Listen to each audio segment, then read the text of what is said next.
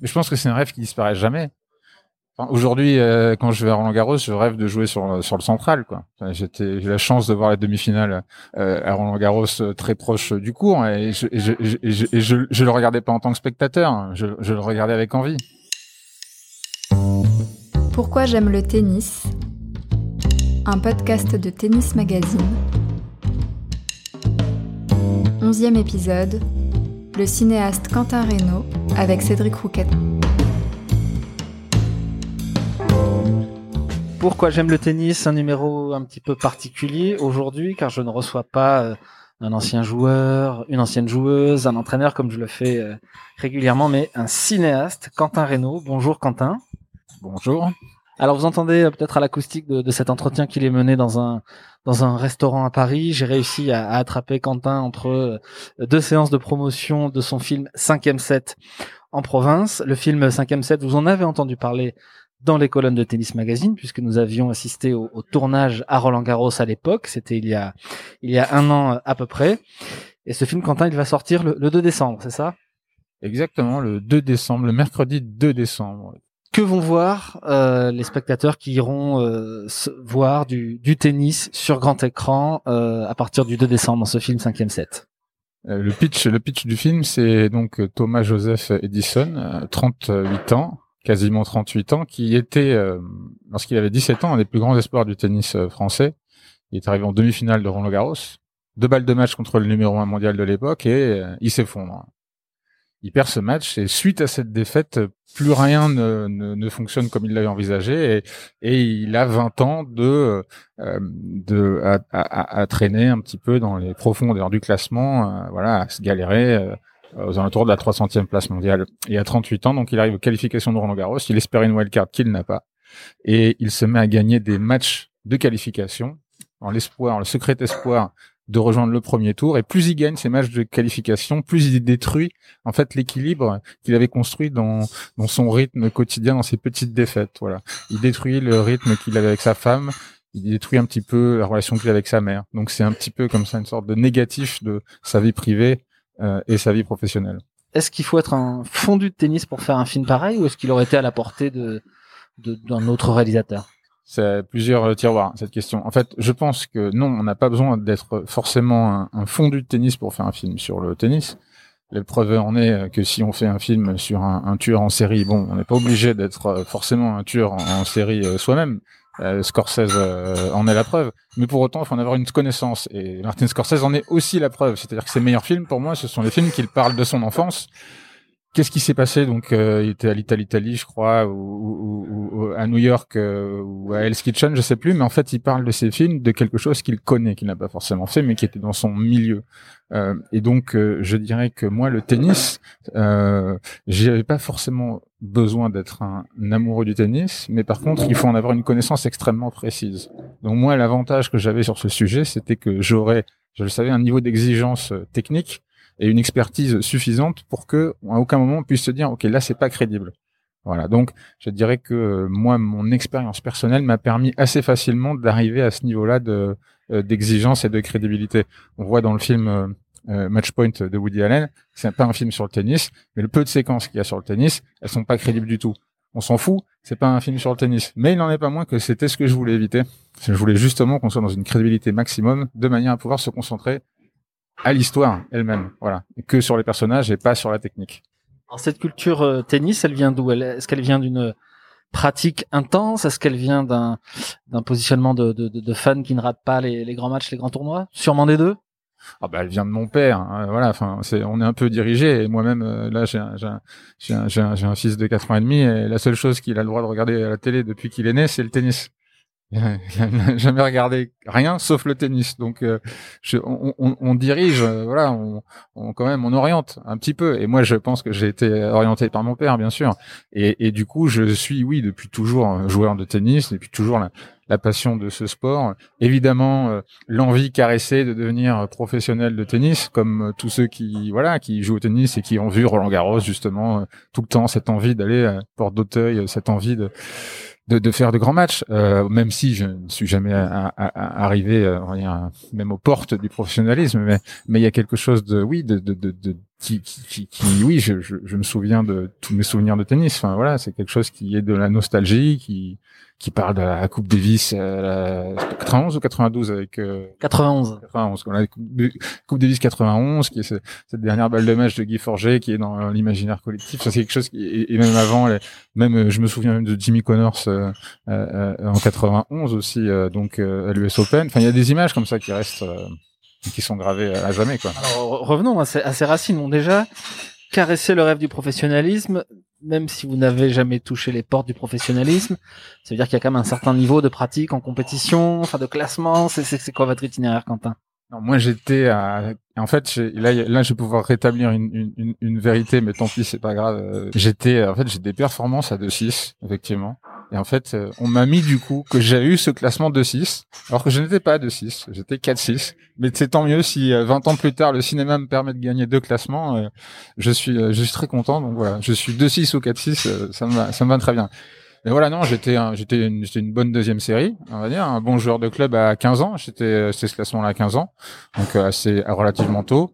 Euh, voilà, j'étais à la, Villa Primrose à Bordeaux en, en pré-national et en national, en championnat national. Et voilà, j'étais parmi mes amis proches. Euh, euh il y avait ben, maintenant le directeur du club de Primrose. le directeur sportif Jean-Baptiste Perlon, qui a fait donc voilà connu du milieu tennistique et qui a été premier tour à Roland Garros plusieurs fois euh, et toute l'atmosphère primrosienne. Voilà. Euh, donc j'ai navigué. Euh, euh, voilà, dans ce club euh, avec des objectifs hauts, mais en ayant quand même assez vite conscience que le très haut niveau appartenait à quelque chose de de, de différent, quoi. Voilà. Et, et, moi, de ma génération, celui qui était le, le, les portes étendards, c'était Paul-Henri Mathieu. Euh, qui était chez Bolitieri, euh, voilà, et qui était le numéro un euh, et de très très loin. Et c'est pour ça que même, voilà, on verra peut-être, mais, mais son apparition, sa participation dans le film n'est pas que symbolique pour moi. Elle définit quelque chose par rapport à mon histoire, mon rapport à ce sport, et, et justement à la, à la difficulté de devenir un grand joueur. Voilà. Et jusqu'à quand vous l'avez caressé du coup cet espoir? Jusqu'à quand vous en avez rêvé en tout cas? Parce qu'on comprend bien que c'est quelque chose qui, qui relève plutôt de l'enfance que du, que du projet euh, de vie. Mais je pense que c'est un rêve qui disparaît jamais. Enfin, Aujourd'hui, euh, quand je vais à Roland Garros, je rêve de jouer sur sur le central. J'ai la chance de voir la demi-finale euh, à Roland Garros très proche du cours, et je, et le regardais pas en tant que spectateur. Je, je le regardais avec envie. Je le regardais avec envie, avec avec pas une pointe d'amertume, mais mais une envie réelle de me dire et ouais, je, je, voilà, il y a quelque chose, quoi. Il y a quelque chose qui, il y a quelque chose. C'est pas fini. Comme le personnage, c'est pas fini. Je suis pas dans le. Et après, il n'y a pas de moment où on se dit que c'est fini. Enfin, je veux dire, moi, comme je dis, j'étais jamais vraiment dans une, dans un choix proposé. Euh, il y a des moments, il y a des joueurs, il y a des talents où on se dit, il faut y aller, il faut faire un vrai sport-études, il faut partir ailleurs, il faut, il faut, il faut, voilà, il faut. Ce sont des choix très durs. Moi, ce choix-là ne s'est jamais posé. Donc, en fait, c'était plus une sorte de glissement naturel et, et, quelque part une transfert de ma passion du tennis et du cinéma et qui fait qu'aujourd'hui avec ce film et cette autorisation que j'ai eue de, de, tourner à Roland Garros pendant pendant, pendant un mois c'est presque euh, c'est un bonheur presque absolu. Enfin c'est presque rentrer sur le central euh, c'est presque avoir le droit de jouer c'est presque faire partie faire partie de l'équipe de Roland Garros mais être rentré par une porte latérale quoi. Voilà pas par la grande porte quoi. Voilà votre première réponse à cette question a été la passion vient de mon père. Comment l'a-t-il transmise? Et, lui-même, comment la vivait-il? Mais non, mon père, mon père était joueur de tennis.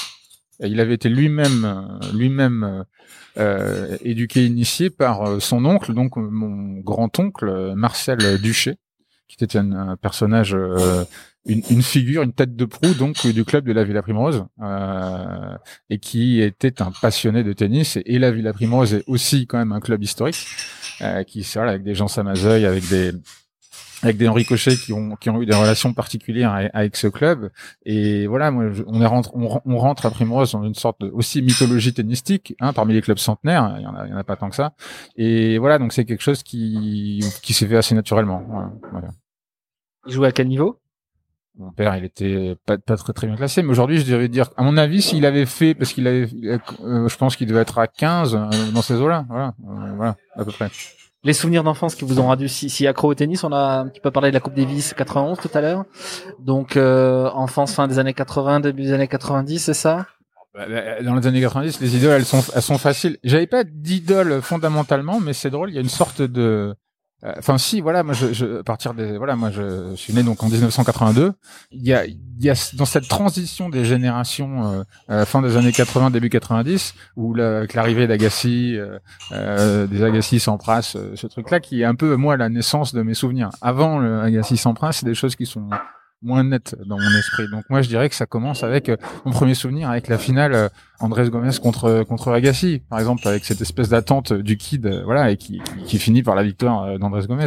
Et oui, le personnage le plus atypique de cette époque c'est ce sont des noms étrangement pour moi euh, évidemment euh, euh, Agassi euh, évidemment euh, Sampras après un peu plus tard même des, des Café Nicole des Thomas Muster des Bruguera des, des qui qui sont des sortes de noms comme ça qui sont une succession de qui sont qui sont qui sont des trucs qui appartiennent vraiment à une sorte de c'est c'est assez difficile à définir c'est hum, il y a des choses comme ça qui font que c'est euh, ouais c'est c'est là quoi. Voilà ça existe Avec au- aucun, aucun nom qui émerge, qui écrase les autres et qui, qui, qui, est l'inspiration suprême.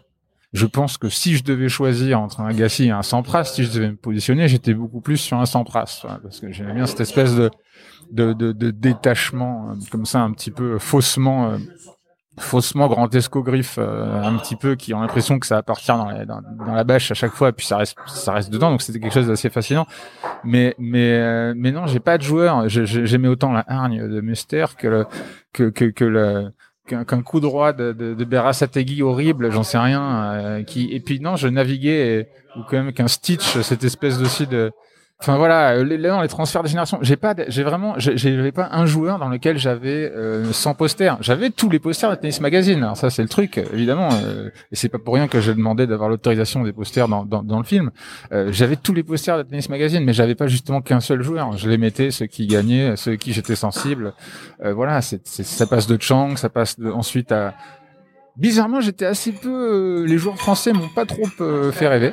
Euh, même si euh, il y a eu de belles aventures collectives. Deux victoires en Coupe Davis sur la période. Voilà, il y a eu de belles aventures collectives, mais et qui étaient fantastiques. Hein, ce sont des, souvent, mais les joueurs, les joueurs français en eux-mêmes euh, ne m'ont pas euh, marqué, on va dire. euh, euh, mais c'est pas d'un point de vue tennistique, c'est d'un point de vue plus image. Enfin voilà, c'est un truc de, de l'image euh, qui était plus différent. Mis à part peut-être si un Lecomte par par un Henri Lecomte parce que il est un personnage de toute façon atypique euh, en lui-même et puis le fait d'avoir ça ça ça ça sa, sa patte gauche artistique, enfin je veux dire, c'est- une, il tient sa raquette comme une sorte de pinceau ou comme une épée. Enfin c'est une espèce de truc comme ça qui qui part, à la paume pareil, on sait pas, espèce de toucher comme ça de velours, a toujours une fascination pour les gauchers, euh, pour ce pour ce truc-là, ce- ce- cette espèce de, de délicatesse qu'ils ont en général, même si Nadal reste reste un joueur délicat.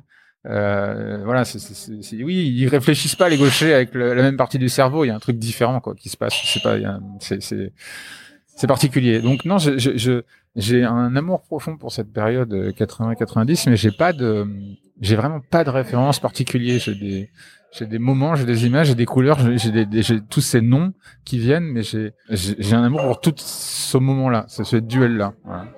Sur un cours, euh, Quentin Reynaud, c'est quel projet de jeu, quel type de personnage?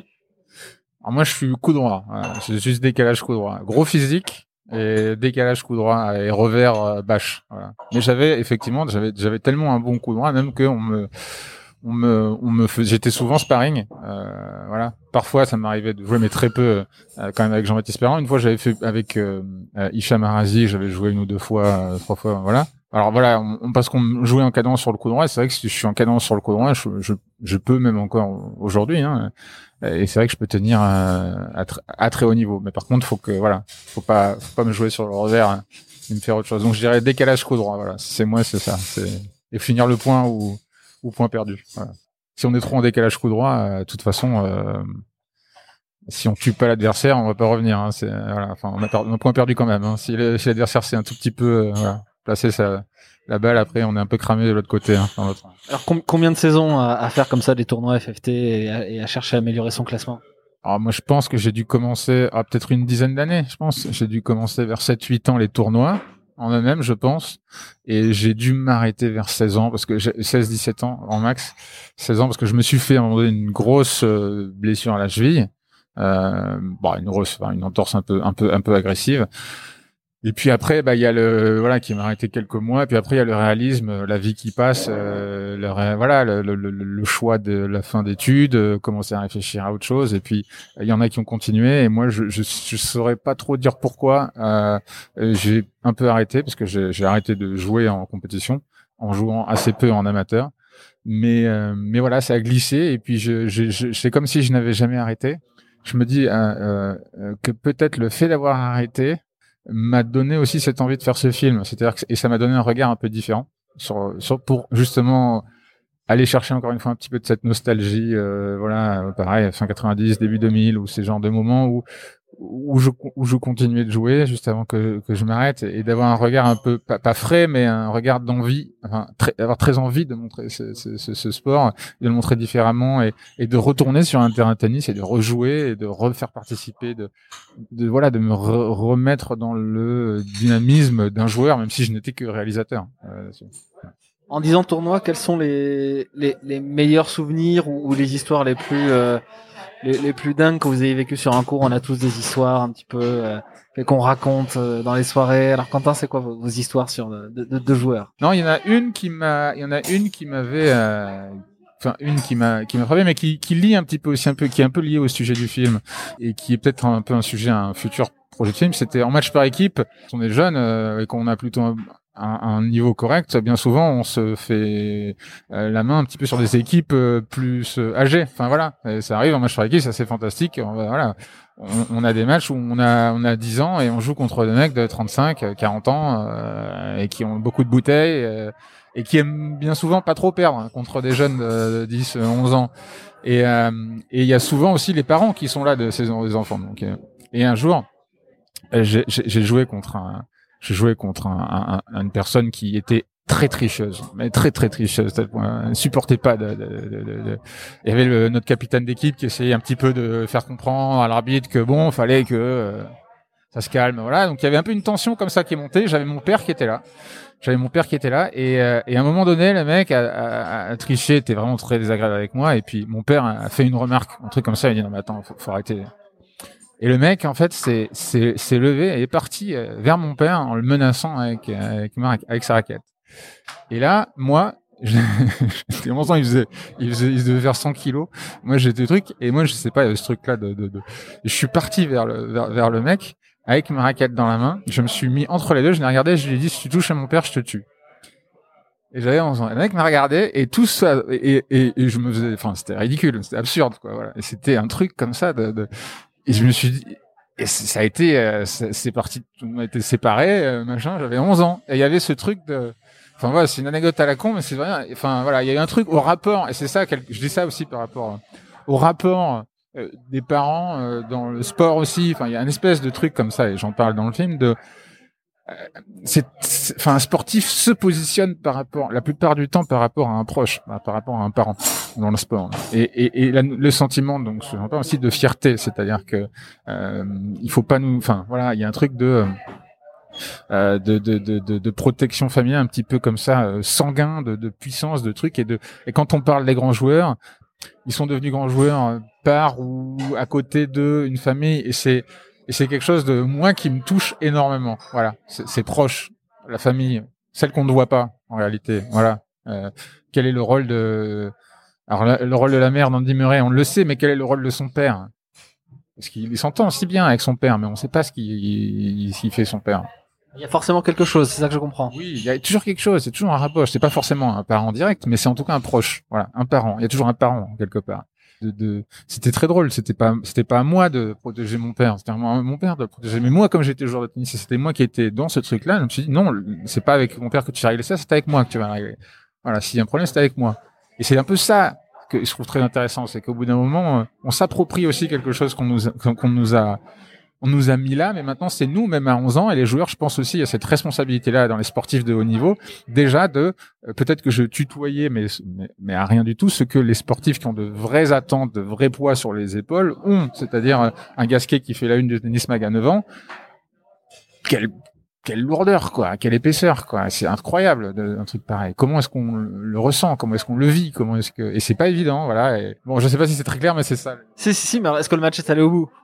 Oui, oui, le match est allé au bout et j'ai gagné. Euh, Gasquet dans Tennis Mag, dans, dans l'itinéraire de Thomas Edison, il y a un petit peu de, de Gasquet. Hein, que Thomas Edison, il fait, il apparaît très tôt dans Tennis Mag aussi dans le film. Alors non, c'est pas du tout inspiré de Richard Gasquet. Richard Gasquet, il a une très grande carrière. Enfin, c'est, c'est, c'est, je parlais juste du fait d'être repéré tôt et donc dans les journaux assez tôt. Non, mais voilà, mais parce que effectivement, on me dit, ah, plusieurs fois, on me dit, ouais, vous êtes inspiré de ci, un tel, un tel. Richard Gasquet, effectivement, mon inspiration a été par rapport au, fait qu'il était détecté si jeune et que même moi j'étais de 82, lui il est de 85, je pense, ou- voilà, 85, ouais, 6. 85, 86, et déjà quand il était 86, il était dans nos catégories d'âge à battre tout le monde. Et on le voyait arriver, le, le- il avait trois ou quatre ans de moins que nous, et il était déjà dans tous les tournois de 82, et il battait tout le monde. Donc, euh, donc oui, il y a cette inspiration-là qui, moi, en plus, m'a touché parce que je l'ai vécu, ça, c'est arrivé. Je l'ai vu, je l'ai senti, je l'ai vu arriver, quoi. Vous n'avez jamais, jamais joué contre lui? Non, non, non, non, jamais joué contre lui. Euh, mais, mais, mais en tout cas, voilà, il y a, y a ce truc-là. Mais après, dans le déroulement du personnage et du film, c'est plus du tout son histoire. C'est uniquement ça, mais qui est quand même un mal et qui avait, qui avait été identifié d'ailleurs hein, assez, assez intelligemment par, par Federer, euh, en disant qu'effectivement, nous les Français, on avait, on avait les meilleurs du monde jusqu'à 16 ans. Euh, et après, euh, on les a plus. Euh, c'était pas faux. C'était un peu, un peu, un peu ironique. Mais c'est- je sais pas. C'est peut-être très français aussi de pas être content de ce qu'on a ou quoi. Mais on n'a pas, on n'a pas encore réussi. Et là, je dis pas je, je dis on. On n'a pas encore réussi à trouver le joueur qui va être l'identification de ce fameux, euh, cette, cette victoire, ce truc. Et même si son gars est arrivé en finale, c'est pas suffisant. Enfin, c'est très bizarre de, de, de, de, l'Open d'Australie euh, contre Joko et compagnie. C'est jamais suffisant. Enfin, il y a quelque chose de, très dur à être aussi un, un joueur français. C'est juste cette, cette identification de joueur précoce et qui peut parfois être un vrai drame. Voilà. Et, euh, et je pense que les médias euh, ont un rôle à jouer là-dedans et les entourages aussi des joueurs ont un rôle à jouer là-dedans. Moi, quand je vois, mais encore que ce soit peut-être différent, quand je vois euh, Hugo, euh, Hugo Gaston, euh, qu'on a tous découvert. Moi, honnêtement, je, il était là depuis longtemps, mais moi, je le connaissais pas. Et que il fait ce, ce- ce parcours incroyable à Roland, et que derrière, eh ben, il fait l'émission quotidien, il fait l'émission ci, il fait l'émission là, il fait l'émission ci. Et j'ai dit, je pense qu'il a l'air d'être euh, mentalement euh, au-dessus, enfin, de l'extérieur. Pour, pour les matchs qu'il a fait, et que je pense qu'il est au-dessus mentalement que beaucoup de, de joueurs. Donc, ça, je suis assez rassuré. Mais j'aurais envie de lui dire, putain, attention. Attention, attention, attention. Retourne vite, vite, vite à l'entraînement. euh, Bouge-toi les oreilles. euh, continue de bosser. Euh, à 7h30, euh, tu fais, euh, tu fais 10 bornes. Ensuite, tu t'enchaînes sur 25 heures d'entraînement si tu peux. euh, et, et, et, et- voilà, c'est ça qui qui peut faire un peu peur, moi, pour moi. Enfin, si j'étais en tout cas coach, je dirais fais, très attention. Et et les sorties d'ailleurs, enfin, la, la référence. En termes pas, pas une référence mais il y en a plein mais un Tony Nadal aujourd'hui qui a quand même un statut euh, particulier mais mais qui, qui, qui est une sorte de grand pape de l'entraînement euh, et qui et qui qu'on vient consulter pour pour avoir des des des des des, des, des, bons tuyaux, des bonnes informations. C'est c'est un peu ça qui dit aussi l'humilité, le travail, euh, pas pas la beauté du geste forcément, voilà, mais l'acharnement quoi, la hargne, la haine, la haine, le refus de la défaite, la détestation de la défaite. C'est, ce sont des choses qui effectivement sont des axes de travail tout autant, voire plus que la simple beauté technique. Avant de revenir au film et au- à tous les clins d'œil qu'il fait au, au monde du tennis, racontez-nous Quentin comment vous avez, euh, à partir donc de 16-17 ans, lâché un peu le tennis en compétition pour vous orienter vers autre chose et donc vers, vers, vers l'image et le cinéma? Comment ça s'est passé? Et surtout, quelle était aussi la place du tennis pendant cette, cette période-là? Il faut se dire que être joueur de tennis de haut niveau, c'est un investissement quand même maximal. Et tout le monde le, le diront tous. Euh, il faut faire des choix. C'est-à-dire que effectivement, c'est une sorte d'assaise. Au bout d'un moment, il faut être un joueur de tennis. Cet investissement, cette espèce de, de retrait de, de entre guillemets une vie classique de jeunes, de faire la fête, etc. Pour moi, ils le récupèrent au centuple quand ils deviennent justement qu'ils arrivent sur un terrain, qu'ils entrent sur une arène et que tout d'un coup, il y a je pense, en tout cas, moi je ne l'ai pas vécu, mais je pense qu'ils ont cette espèce de d'adrénaline là, cette satisfaction de se dire, bah ouais, moi j'en- ai chié, mais je sais pourquoi je suis là, je suis arrivé là maintenant. Et euh, et, et, et moi, ce choix-là n'est jamais arrivé. C'est-à-dire que euh, moi, c'était une sorte de la vie a changé, les fêtes sont arrivées, l'avenir se présente, et puis et le tennis, à un moment donné, ça glisse. euh, euh, C'est-à-dire que la passion est restée la même, mais pour une raison que j'ignore et, je me suis retrouvé avec un moment donné deux ans sans avoir touché une raquette, mais sans m'en rendre compte. C'est pas une décision. Mais en continuant à le, à le, suivre. Oui, en le suivant tout le temps, en étant passionné, en continuant à lire, à, regarder, à essayer de comprendre, à analyser, mais juste en, en me rendant compte que merde, je, merde, putain, ça fait deux ans que j'ai pas joué, quoi. Mais j'ai le sentiment que j'ai jamais arrêté. C'est très étrange et, et, et, quelque chose comme ça aussi des, des derniers. J'étais justement primrose à un moment donné. J'étais j'étais parti. Je pense. Je suis revenu l'année dernière, mais j'y étais pas allé. Pareil, je sais pas pourquoi, mais j'étais pas allé pendant sept ou huit ans, je pense, dans ce club. Et les gens n'avaient pas changé. C'était les mêmes gens les mêmes cours, les mêmes trucs, en fait rien n'avait changé. C'est une espèce comme ça de, de truc qui est assez assez dingue aussi dans ce sport, et je pense que euh, dans tous les sports en général, mais il y a quelque chose qui dépasse un peu le, le simple cadre de la discipline, et ça parle au passé, ça parle au temps qui passe, ça parle au matériel quel est le matériel qu'on utilisait, quel matériel qu'on a maintenant. Voilà, moi, dans le film, hein, de mes plus belles trouvailles, euh, j'ai demandé, j'ai réussi à récupérer euh, euh, les raquettes, les premières, les radicales de Agassi, qui étaient devenues collector en 91 ou 92, et qui sont avec un tamis absolument hallucinant et qui du coup sont voilà fantastiques. Et les vieilles raquettes en bois, enfin, il y a un truc comme ça qui qui dépasse. Donc j'ai jamais vraiment choisi d'arrêter. Non, c'est juste ça s'est fait comme ça, ça s'est glissé comme ça. Et après, moi, j'avais en parallèle de cette passion du tennis, toujours une passion aussi pour le cinéma. C'est-à-dire que même en étant jeune, même en étant jeune, à partir de 10, 11, 12 ans, j'avais, j'avais tous les week-ends, je, faisais des petites fictions avec euh, mes cousins où je les faisais jouer et je prenais des vieilles caméras euh, SVHS et des Super 8 avec, avec, avec de mon grand-père et je faisais des fictions que je montais en direct. Donc je filmais si la scène n'était pas bonne, je rembobinais la cassette et je, je coupais et je, et je me remettais juste à l'endroit qui était à peu près bon. Et, et, et, voilà, donc ça a toujours, euh, c'était toujours un peu concomitant, voilà. Et, et, j'ai toujours voulu faire ça, euh, cinéma. Euh, ça m'a toujours passionné. J'avais toujours envie de, voilà, de, de filmer. Et, quelque part, du coup, c'est vrai qu'aujourd'hui c'était une, enfin c'est une réunion un petit peu de, de, passion. Donc voilà, le tennis, l'objectivité qu'on doit avoir au bout d'un moment quand on doit décider fait que, bah voilà, une carrière de haut niveau n'est pas possible. Donc on va pas non plus, enfin l'orientation c'est pas facile savoir ce qu'on veut faire je pense que c'est la je pense que c'est la la donnée la plus précieuse euh, qu'on puisse essayer d'offrir euh, à des jeunes euh, ça change une vie littéralement voilà bon, bref et, et, dans les films VHS et Super 8 de l'époque il y, y, a quelques scènes de tennis déjà? Mais pas du tout non, mais par contre, on se filmait pour la technique, comme toujours. Enfin, on le faisait. Mais non, non, le tennis n'était pas une. J'avais pas encore fait de fiction sur le tennis. Non, c'était ma première, celle-là. C'était ma première à mesure que vous deveniez un professionnel de l'image et du cinéma, comment votre regard s'est affûté précisément sur la façon dont le tennis était était filmé, j'allais dire euh, au cinéma, mais même de, façon générale?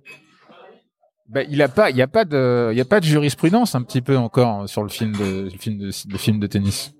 Euh, il y en a beaucoup dans les films de boxe, il y en a sur les films de Formule 1. On peut analyser euh, différents réalisateurs qui vont mettre en scène différemment des combats de boxe. Mais au tennis, il n'y a pas vraiment de, de y a, il y a récemment, récemment, et je dis bien récemment, il y a eu des films effectivement avec ce Battle of the Sexes qui a été mis en scène d'une certaine manière.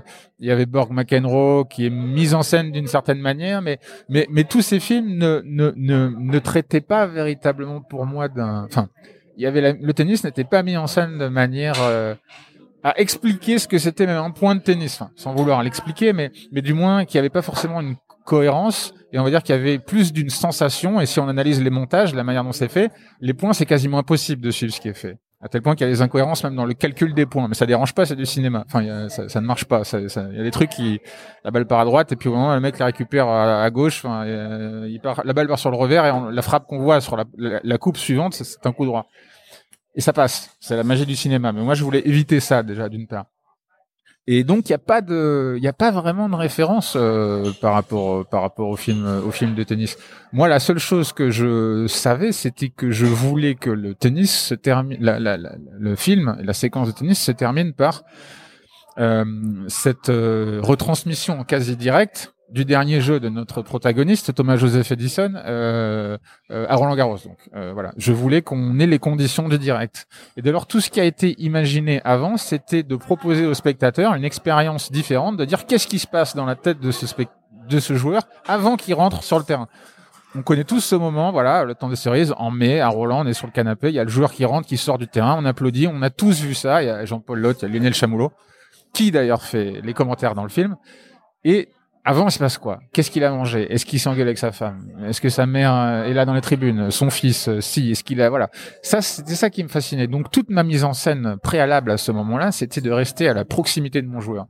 Donc je ne voulais pas m'éloigner, je voulais pas utiliser des focales longues. J'étais dans des focales courtes. Focales courtes, ça veut dire qu'en gros, on est très proche de son sujet. Donc j'étais toujours à un mètre, un mètre cinquante de lui, dans les scènes de la vie quotidienne, mais aussi sur le terrain de tennis. On a mis en place des dispositifs pour que la caméra soit protégée. Le caméraman se faisait frapper dessus assez fréquemment. Voilà. Voilà. C'était moi, c'était cette idée-là. S'il y avait euh, en mise en scène, c'était peut-être l'innovation qu'avait mis Scorsese dans un Raging Bull. Voilà. Dans la manière de filmer, dans la manière d'être face et dans la manière dont la caméra est frappée par les, boxeurs.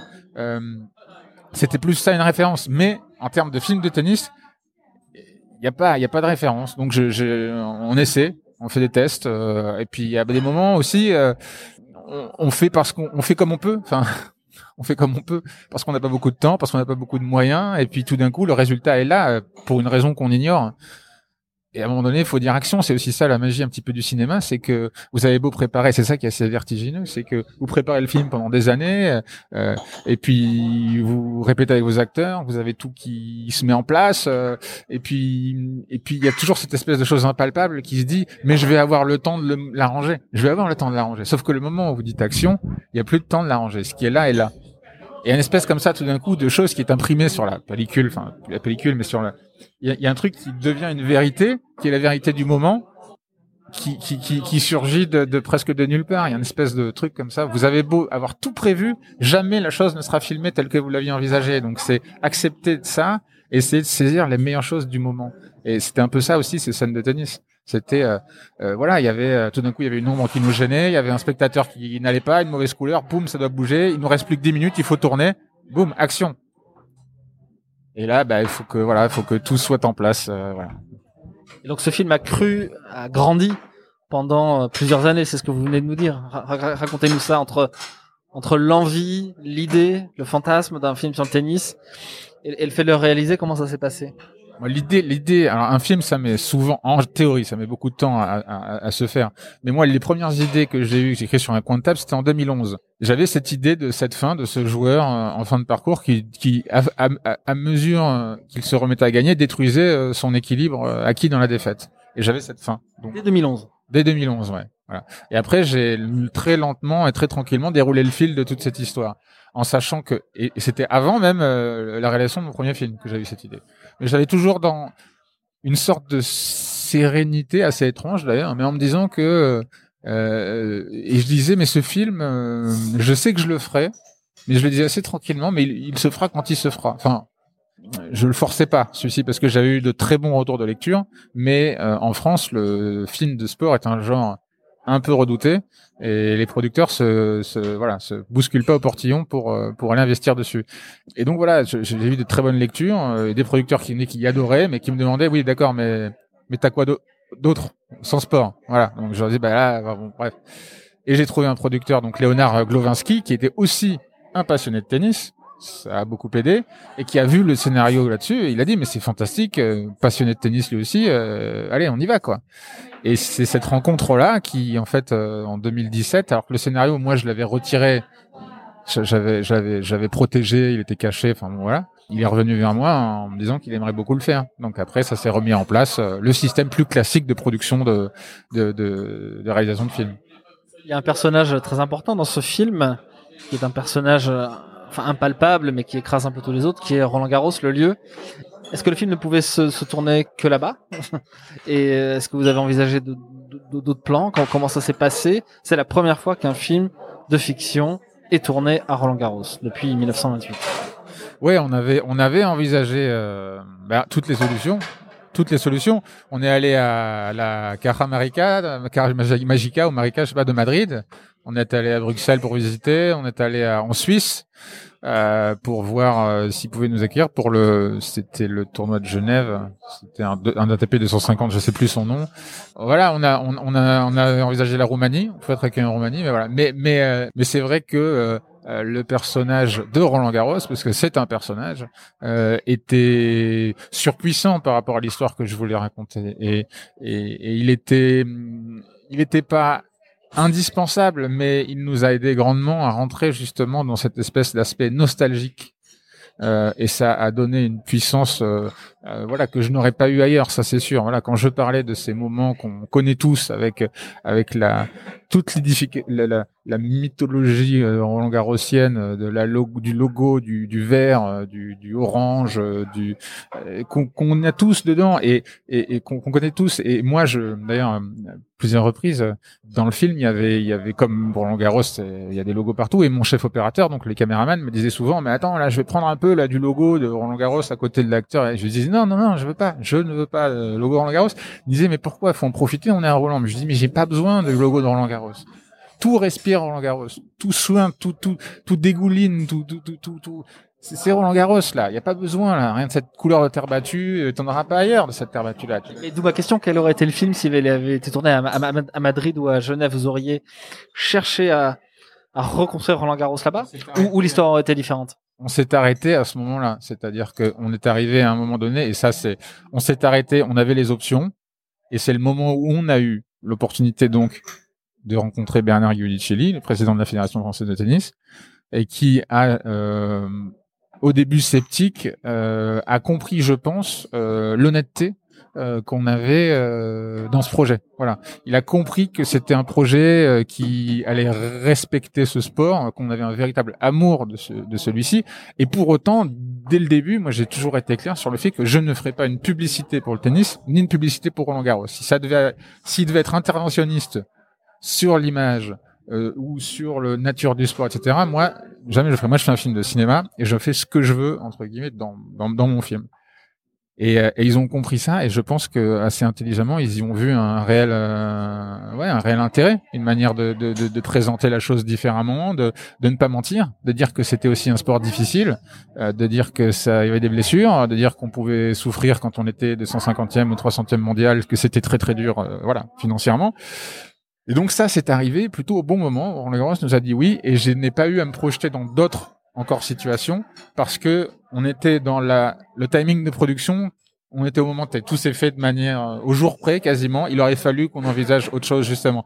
Et si ça avait été un autre tournoi, de toute façon, ça aurait été un autre tournoi. On n'aurait pas pu jouer Roland Garros pour des histoires de droit. Donc euh, ça aurait été un autre tournoi il aurait fallu recréer cette atmosphère. Mais je suis sûr que j'en je, je, aurais fait quelque chose de très bien. Et, et si ça se trouve mieux, on sait pas. C'est ça aussi ça qui est avec le cinéma et qui est un truc, c'est que rien ne se passe comme on l'avait envisagé. Moi, Roland Garros, j'y croyais plus. Enfin, j'étais passé à autre chose. C'est-à-dire que le fait d'avoir Roland Garros, pour moi, c'est quelque chose qui n'aurait pas dû se passer. Enfin, dans mes rêves les plus fous. Enfin voilà, on peut. Non, je, je, je, c'est étonnant que j'ai pu profiter de Roland Garros. Donc euh, je, je dirais que c'était pas du tout prévu. Et, et si j'avais pas eu Roland Garros, de toute façon, ce serait débrouillé. Le cinéma, n'est, mais la vie et le, travail en général, et ce n'est qu'une succession de, d'adaptations à des à des moments euh, donnés, des, des voilà des euh, il faut juste savoir dire qu'à un moment donné, voilà, être un capitaine, être un réalisateur de cinéma, pour moi, c'est celui qui va être capable juste au moment où tout est bloqué, où rien ne fonctionne, de se dire, mais regardez, si, on va peut-être pouvoir faire ça comme ça. Donc peut-être que ça aurait été mieux, moins bien, je sais pas, mais en tout cas, ça se serait fait. Moi, c'est ça qui me fascine dans le cinéma et dans et dans le fait d'être réalisateur, c'est vraiment de, de c'est, c'est, ce n'est qu'une succession de, difficultés à, à, à, affronter, à surmonter. Et c'est Michel-Ange qui disait que l'art, l'art naît dans la contrainte et meurt dans la liberté. Mais c'est, c'est la, c'est la vérité. Pour moi, c'est l'essence même de l'art de, de là. C'est, c'est, de vivre une contrainte et de la tordre et de l'utiliser avec ses qualités, c'est-à-dire la retourner contre elle. Pas un mauvais résumé du tennis non plus. Hein pas du tout. C'est exactement ça. C'est la même chose. C'est pour ça que c'est, c'est pour ça que c'est, ça parle de la même chose. Ça parle de de la remise en cause et de l'adaptation et de la difficulté, effectivement. Euh, alors à tous les degrés, dans un point même, on peut voir euh, une vie dans un point, dans un match de tennis. Alors évidemment, dans un set, ou même quand on perd, voilà, quand on est au bord du gouffre, euh, qu'on mène, euh, qu'on est mené 6-0, euh, 5-0. Qu'est-ce qui, à un moment donné, fait que on va réussir juste à, se calmer, analyser quelque chose froidement et se dire, ok, soit je, soit je ferme boutique, soit j'essaie juste de gratter step by step, point par point, brique par brique, d'essayer juste de démonter un peu l'édifice qui est en train de se foutre en face de moi. Comment je peux construire le mien? Comment je peux analyser le truc? Comment je peux le tordre? Et si je me prends une branlée, si je perds, ok, je passe à autre chose. Faut aussi savoir des fois encaisser sa perte il faut aussi savoir accepter de perdre. Il faut, il faut pas s'entêter non plus quand à un moment donné plus rien. Mais mais il faut tout garder, ouais, se servir de tout. Et, oui, évidemment, la, métaphore tennistique, euh, mais, la métaphore de la vie, là, on parle de, le sport parle de la vie, de toute façon, donc c'est pas, c'est pas une surprise, hein, c'est voilà. Pour revenir à Roland Garros, vous vous souvenez du, du jour et de la façon dont vous avez appris que ça allait se faire à Roland Garros, que qu'il y avait un feu vert, c'était comment? Bah c'est, euh, en fait, c'est, euh, bah, je l'ai appris, oui, je l'ai appris. Bah, c'est Alex Lutz en fait, parce que c'était, euh, on a, on avait. Avec Lutz, qui est, qui est- l'acteur principal hein, du, film, on l'a pas dit jusqu'à maintenant. Alex Lutz en fait qui était l'acteur principal du film et qui et qui et qui était en relation donc enfin on avait rencontré Bernard Guicheli et lui euh, connaissait un petit peu enfin euh, pas le connaissait pas mais il avait réussi euh, c'est lui qui avait réussi euh, enfin via Canal Plus à nous à nous à nous faire ac- accéder à, la direction de la Fédération française de tennis. Et c'est lui qui m'a qui m'a dit bah écoute euh, voilà j'étais avec Bernard et j'ai l'impression que c'est ok. Et moi je lui dis mais t'as l'impression oui ou non Il me dit, bah, lui aussi, il était un peu surpris. Il disait, mais j'ai l'impression que c'est OK. Je dis, mais non, non, mais c'est OK. Et c'est vrai que du coup, il y a, y a quelque chose qui se passe. Il y a une espèce de frayeur, euh, une, sorte de, peur, ouais, d'être à la hauteur pour le coup, de, dire de respecter justement et de ne pas et de ne pas foirer ce truc-là parce que parce que c'est quelque chose qui est très important. Ils avaient jamais ouvert les portes du club à une fiction. Euh, et moi, j'arrivais là et en réalité, ils avaient pas beaucoup d'infos non plus ils, savent c'est pas des c'est pas des sachants dans le métier. Ils savaient juste un scénario et ma et ma et ma tronche quoi qui leur racontait euh, qui qui leur a raconté une sérénade quoi. Voilà pour pour réussir à l'avoir. Donc euh, donc c'était pas évident. Euh, mais euh, il y a eu deux choses qui se sont passées. C'est que très rapidement heureusement euh, ça c'est un sentiment qui disparaît. Et quand on est dans les lieux du Roland, de Roland Garros c'est une sorte de de sérè- sereine euh, sereine euh, comment dire euh, concentration qui se met en place c'est-à-dire qu'il n'y a plus toute peur du lieu mais il y a vraiment un maximum de, de tension pour réussir à être à la hauteur de ce truc-là et tout le monde se met à niveau. Je dirais que c'est le lieu le contexte qui fait que de, de fait on est dedans on est dans le match voilà. On, on ne peut pas ne pas être dans le match à Roland Garros sinon je pense que Roland Garros nous nous, nous rejette. Voilà, il y a une espèce de truc comme ça, je pense, mécanique, euh, qui faisait qu'on était obligé d'être à la hauteur. Et le fait de, de, de voilà, de tous les jours, de d'être euh, la porte d'Auteuil, de rentrer dans le contexte, de passer quatre semaines là-bas, c'est plus que n'importe quel joueur hein, chaque année. Euh, cinq semaines même, on était là-bas. Donc il y a une espèce de cette espèce de de passer à côté du central, on quitte nos travaux et on rentre dans, comme ça. Donc, on, on est obligé d'être euh, d'être à la hauteur. Et la deuxième chose, là, qui pour moi est une satisfaction personnelle très importante, c'est que la, la, les joueurs qui ont vu le film, la fédération française qui a vu le film, euh, euh, Bernard Guicheli et, et, et- autres ont- sont contents. Voilà. Ah, j'ai- j'ai- Je pense que j'ai réussi à respecter le sport, euh, le lieu, la vérité de ce que c'est que un, euh, la carrière d'un joueur de tennis. Euh, et ça, pour moi, c'est voilà, j'ai envie de dire les critiques de cinéma. J'ai toujours dit, les critiques de cinéma, je peux. Il y en aura des bonnes, il y en aura des mauvaises. Bon, bah, c'est la vie, c'est pas très agréable, mais c'est comme ça. Par contre, j'aurais été très triste qu'on me dise, ah ouais, non, mais euh, là, euh, bon, c'est quand même niveau tennis, euh, bon, enfin, c'est pas la réalité, enfin, c'est pas, pas, ça reste du cinéma, mais je voulais que ce soit quand même du cinéma sur la réalité. Et ce qui est drôle d'ailleurs, c'est que j'étais en, projection, on était en projection du film à, à Saint-Jean-de-Luz, euh, au Festival du film international de Saint-Jean-de-Luz, et je savais pas dans la salle, mais il y, a, y avait, donc, y avait- il y avait pas mal de monde. Et à la fin de la, de la, de la, de la- séance, il y a un grand gaillard qui est venu me voir et que j'ai reconnu parce que j'étais aussi un fan de rugby. C'était Nicolas Brusque. Voilà, Nicolas Brusque qui est venu me voir, donc international C'est un arrière international du 15 de France, ouais. Exactement. Et qui est venu voir et qui m'a dit, putain, il est venu nous voir avec Alex, il dit, putain, mais euh, c'est la première fois que je vois un film qui parle de ce qui se passe dans la tête de sportif. Il me dit, moi, ce qu'il a vécu, c'est ma vie, enfin, entre guillemets, la difficulté, le rapport à ma femme, qui était du coup devenue son ex-femme, le rapport à sa femme, ça. Il nous a parlé pendant 20 minutes du film en disant, c'est incroyable. Et du coup, j'étais assez touché, parce que je me suis dit, non seulement c'est crédible d'un point de vue tennistique, mais que ça a l'air de parler de manière universelle à, la psychologie du sportif en général.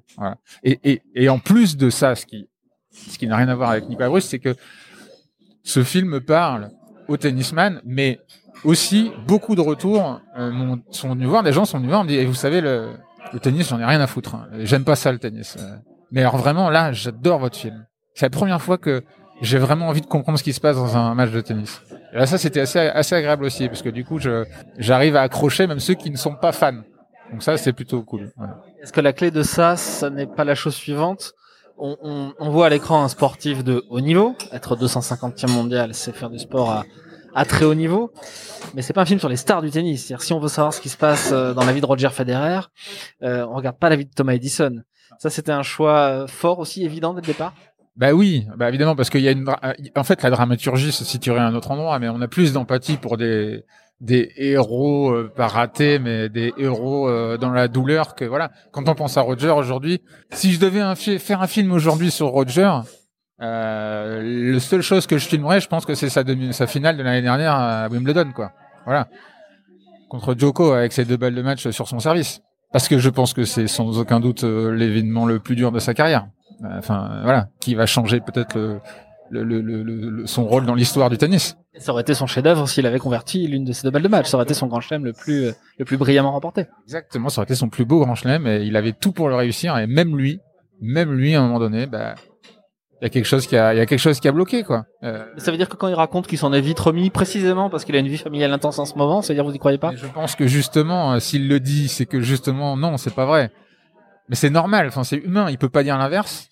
Mais je pense qu'il vit très bien avec, hein, attention. Mais mais mais mais je pense que ça restera son souvenir le plus douloureux, euh, ineffaçable, ineffaçable. Et ça restera peut-être le plus grand joueur de l'histoire, on sait pas. Mais c'est sûr que ça aurait été plus facile de rester le plus grand joueur de l'histoire avec ce- ces, ces deux points. Donc euh, donc euh, voilà, si je devais me focaliser sur Roger, c'est tout de suite là où je vais aller. Et, et donc c'est plus facile de se focaliser directement sur un joueur qui a beaucoup plus de difficultés que lui. Enfin voilà. Et, et, et notamment le et notamment, ce qui était intéressant dans, dans, dans je pense moi, dans la manière, enfin, la manière en tout cas dont je voulais le faire, c'était de montrer les qualifications et de pas montrer le tournoi en lui-même, parce que les qualifications, c'est un réel enjeu financier énorme. Euh, voilà, le premier tour des qualifs c'est 7000 balles ou 8000 balles, et le premier tour c'est 50 000. Et là, les mecs, euh, on a que, ils ont que trois tours à faire avec Premier tour du tableau final. oui, du tableau final, pardon. Et, et ils ont que trois tours de qualif à faire en 2-7. Ils viennent de partout. Euh, et là, là, là, gagner ces trois matchs, ça peut leur sauver leur année. Ça peut leur sauver leur année. Les mecs, ils touchent de 7000, euh, ils sont rentrent même pas dans leurs frais à 50 000 balles où ils peuvent tout d'un coup euh, faire vivre euh, et repartir. Donc, il y a une dramaturgie dans ces matchs de qualification qui est nettement supérieure pour moi et plus intéressante à celle qu'il y a dans le, dans le grand tournoi. On passe à autre chose après. Dans le grand tournoi, on passe dans le sportif. On parle moins dans le matériel dans les qualifications des petits tournois, il y a du sportif, il y a de l'humain, il y a de la vie, il y a faire bouffer sa famille, il y a l'argent qu'on va envoyer, il y a les Argentins qui sont tous là, il y a les ci, il y a là, comment ils font pour vivre? Là, on dépasse les cadres du sport. Là, on rentre dans un truc qui devient viscéral. Et, ça, c'est beaucoup plus puissant cinématographiquement. On pourrait y passer encore la, journée. Une dernière question. Est-ce qu'il y aura un autre euh, film avec le tennis comme background Vous êtes un jeune cinéaste, hein, même pas 40 ans. Est-ce que après cette expérience, euh, vous êtes vacciné pour longtemps ou au contraire vous avez envie d'y retourner? Alors, bizarrement, j'y pense. Euh, ce sera pas mon prochain, ni mon suivant, ni, ni son, je sais pas. Mais par contre, non, je peux pas resservir la soupe non plus dans la manière dont le, dont je l'ai filmé. C'est-à-dire que moi, en tant que cinéaste aussi, j'ai, pas une, euh, j'ai envie de chercher, j'ai envie d'essayer, j'ai envie de réfléchir. Ce qui est certain, c'est que la dramaturgie du tennis, elle est infinie et que sur le même sujet, je peux faire 100 films. Voilà. Donc, euh, On peut imaginer un film brillant sur le tennis sans un seul point. Exactement. C'est un vrai, euh, c'est un, mais c'est un vrai sujet. C'est vrai. Il y a honnêtement mille belles histoires à faire sur le tennis. Maintenant, je me dis, euh, je me dis que peut-être dans, je me vois bien dans réfléchir à ça. Alors, il y a des histoires historiques sur le tennis. Enfin, mais ça, entre guillemets, c'est presque pas trop facile. Mais voilà, si on commence à réfléchir à l'histoire du tennis, à la naissance du tennis, à des choses historiques ou des biopics, c'est pas trop facile, mais c'est bon. Ça, c'est oui, on peut les faire. Un biopic sur Agassi, c'est très facile, son livre. Enfin, euh, voilà, des biopics. Enfin, il faut bien les réaliser, mais je veux dire, c'est là. hein. ou même sur Philippe Chatrier, on pourrait très bien. euh, Pourquoi Ça pourrait être très drôle, hein, très beau. Euh, mais euh, mais ça, c'est dire, c'est un genre, c'est un genre balisé, c'est un genre qui est maîtrisé, c'est un genre où si, si un jour quelqu'un vient me voir et dire ah ce serait bien, je dis why not, mais qu'est-ce que moi je peux apporter? Je suis pas sûr de pouvoir apporter quelque chose. Je pense que n'importe quel cinéaste peut faire un biopic sur Philippe Chatrier. Moi, en tant que joueur, je pense que je peux apporter autre chose. C'est ce que j'ai essayé de faire avec ce film. Donc là, je dirais que non. Peut-être que dans dix ans, par exemple, euh, d'avoir une suite, euh, une suite sur la vie de Thomas Joseph Edison. Ça, ça peut m'intéresser. Est-ce que du coup, il y aura Damien Tosso qui sera toujours là? Est-ce qu'il aura gagné les tournois des grands chelems? Est-ce que les trucs? Je me dis que là, j'ai un truc assez intéressant. J'ai le temps d'y réfléchir. Ou Edison devenu grand coach qui permettrait à quelqu'un d'autre d'accéder à ses rêves. Alors ça, c'est justement le sujet un peu. Enfin, Un peu facile, c'est le Rocky, bah c'est Balboa, c'est Rocky et Balboa, quoi. Voilà. Hein, ben, mais c'est que des grands films, hein, ceci dit. Maintenant, oui, ça, je sais que ça c'est une, option. euh, mais voilà, en tout cas, il peut se passer. Je ne sais pas justement. Je, je, je lui laisse le temps de vieillir à ce personnage. Il sait pas encore se passer ce qui se passera dans le film puisque le film n'est pas sorti. Donc, je ne peux pas encore définir ce qui va se passer. Mais ça, dans le concept, dans l'idée, dans, dans, dans la manière de le réfléchir et de et de le laisser vieillir aussi, je pense que oui, là, j'aurais un truc intéressant dans ce sujet-là que j'ai commencé à, à, à aborder, de me dire ah mais tiens, mais Thomas et Joseph Edison dans, ouais, dans- entre 7 et 10 ans euh, à l'avenir, qu'est-ce qui sera devenu? Et Damien Tosso, pareil, qu'est-ce qu'ils seront devenus tous les deux? Là, c'est un truc qui m'intéresse, ouais, c'est un truc qui m'intéresse pas mal. On en reparle dans 10 ans alors. Un petit peu avant, peut-être, on sait pas. Merci Quentin, bonne chance à, à 5ème set, bon courage pour la promo et, et à très bientôt. Merci beaucoup, à bientôt. Le bimestriel Tennis Magazine est disponible en kiosque, offre abonnés et privilèges sur tennismag.com. L'appli mensuelle est disponible dans les stores. Vous pouvez vous abonner à notre newsletter hebdomadaire et nous suivre sur nos réseaux sociaux.